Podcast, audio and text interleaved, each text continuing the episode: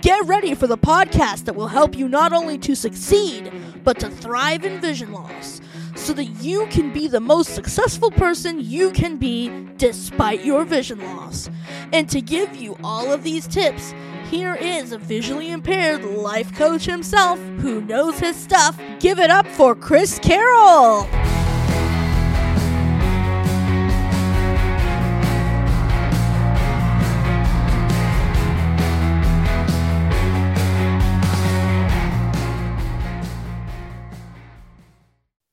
Hello and welcome back to the Thriving with Vision Loss podcast.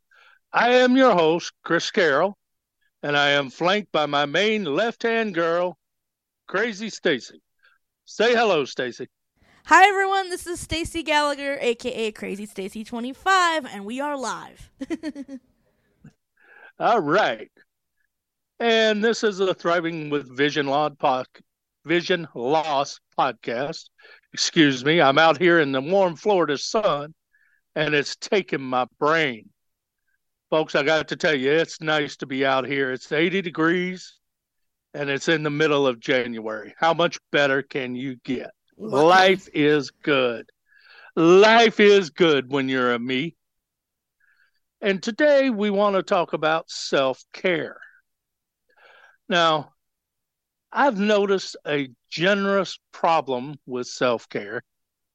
We tend not to do it. We tend to take care of others to the best of our ability. And I think it's because we sense that somehow we owe them because they help us with our impairment. But we ignore things like mental health days, physical health days, basic things that will make us feel better, like trimming our nails, doing mani pedis, getting all pretty or all handsome, whichever way the spectrum falls. And we just ignore ourselves. And what I have found is we shouldn't do that. If I feel better, I can help others better and getting dressed up in the nice little sports jackets and the little pantsuits and all that, that makes me feel better. I feel like I am somebody. But we, because we don't have to look at ourselves, tend to let that go. But I think subconsciously or something, we know we don't look our best. And we don't try our best when we don't look our best. I think our partners, our families, our kids would benefit from having the best of us.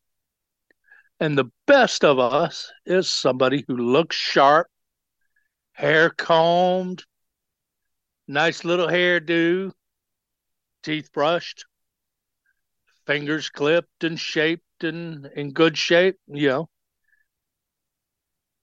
legs shaved if you're female, or not if that's your normal. I don't hairy legs on a woman don't bother me, that's for sure. You know, but these things that we do to generally take care of ourselves. A man one time asked me a very pointed question, and it resonates with me still today after 20 years. What have you done today that is good for you? And I stopped and I thought, and I had to admit, it had been several months since I did something that was actually good for me, that I like to do, that I wanted to do. To me, self care includes things like if you're into live music, going to concerts. If you're into pottery making, go make you a bowl. Whatever you're into, doing these things that give your mind and body respite and rest. We as a nation, as a people, do not rest enough. And by rest, I don't mean falling out in your bed. That's nice, and that is a form of rest. But sometimes we have to give our minds a rest. We get wrapped up in the day to day busyness of life and don't get anything done. I know for me, I'm as guilty of that as the day is long. I do it all the time. I get wrapped up in the next thing I have to do, and the next thing, and the next thing, and the next thing, and the next client, and the next client, and the next client. And I just don't take care of myself. And that's just not right. You know, so I would love for y'all to email me at thriving with vision life, thriving with vision loss at gmail.com or send me a direct message on Facebook at Thriving with Vision Loss, or even comment on the YouTube channel that this broadcast goes on. And tell me what are your ways of self care? I myself have put self care into my daily schedule.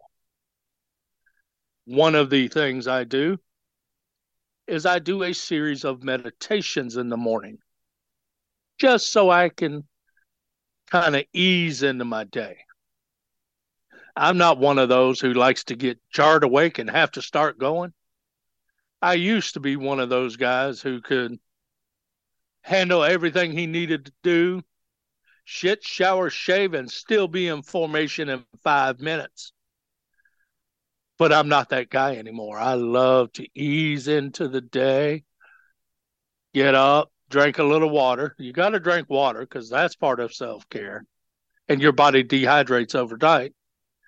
So I drink 16 ounces of water before I do anything else except the bathroom. And then I fix a pot of coffee. And then I come outside and I sit and I read a little bit of inspirational li- literature. Got tongue tied on that one.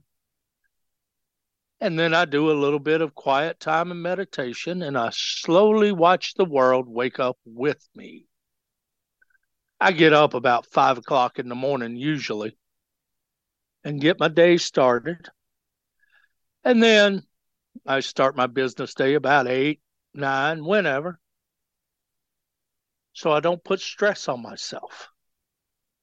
That's something else that self care alleviates is stress on yourself you know, when we're caught in this, got to get it done, got to get it done, got to get it done, got to go, go, go. Your body has the same reactions as somebody who's in fight or flight mode. You're ready to take on the world, but your shoulders are tense. You've got an aggressive stance, and the rest of the world reacts to that. However, if you're like me and take the world kind of as a loose garment, it is what it is. People are warmed by that attitude.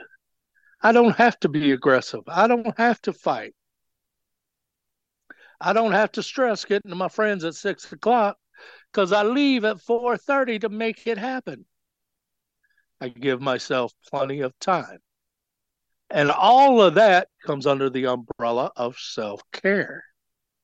I do things that are pleasing to me just because they are pleasing to me, but it changes my attitude towards the world. Since I'm not in that aggressive go, go, go, people are attracted to me. When people are attracted to me, they share with me. It cuts my loneliness it cuts my lack of confidence. I, I get more confidence because I am more relaxed and I know I've got time to handle everything.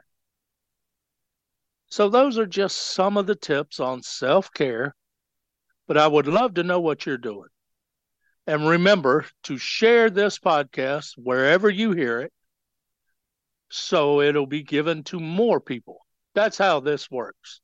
If you were to share my podcast, and enough people share it, then the platforms I'm on sees that yeah, this is a growing entity. This podcast has something to say. So they share it to more people who haven't heard it. So in this aspect, you're doing me and you and somebody else a favor if you've gotten any value at all from this podcast. Now, if you're watching us on YouTube, be sure to comment, like, and subscribe. Same thing if you're hearing us on Spotify or any of the other networks I'm on. And if you're having problems adjusting to your blindness, if you want to learn how to thrive with vision loss, be sure to contact me either at the Gmail address, thrivingwithvisionloss at gmail.com, or you can send me a direct message in Facebook or Instagram. I'm on both at Thriving at Vision Loss, Thriving with Vision Loss. I'm tongue tied this morning. But please like, share, subscribe, comment, and let's spread the word that you too can thrive with vision loss. And I'm going to leave you today the same way I always leave you. Happiness is a choice. So go have the best day you want to have. Thanks for listening to Thriving with Vision Loss with Chris Carroll, the podcast to help you or your loved one to not only succeed but to thrive with vision loss. We hope you've enjoyed this episode. If you'd like to reach out to Chris, you can email him at thrivingwithvisionloss at gmail.com or search for him Thriving with Vision Loss on Instagram, Facebook, or YouTube. Thanks so much for listening. We'll see you next time on another episode of Thriving with Vision Loss. Take care and God bless.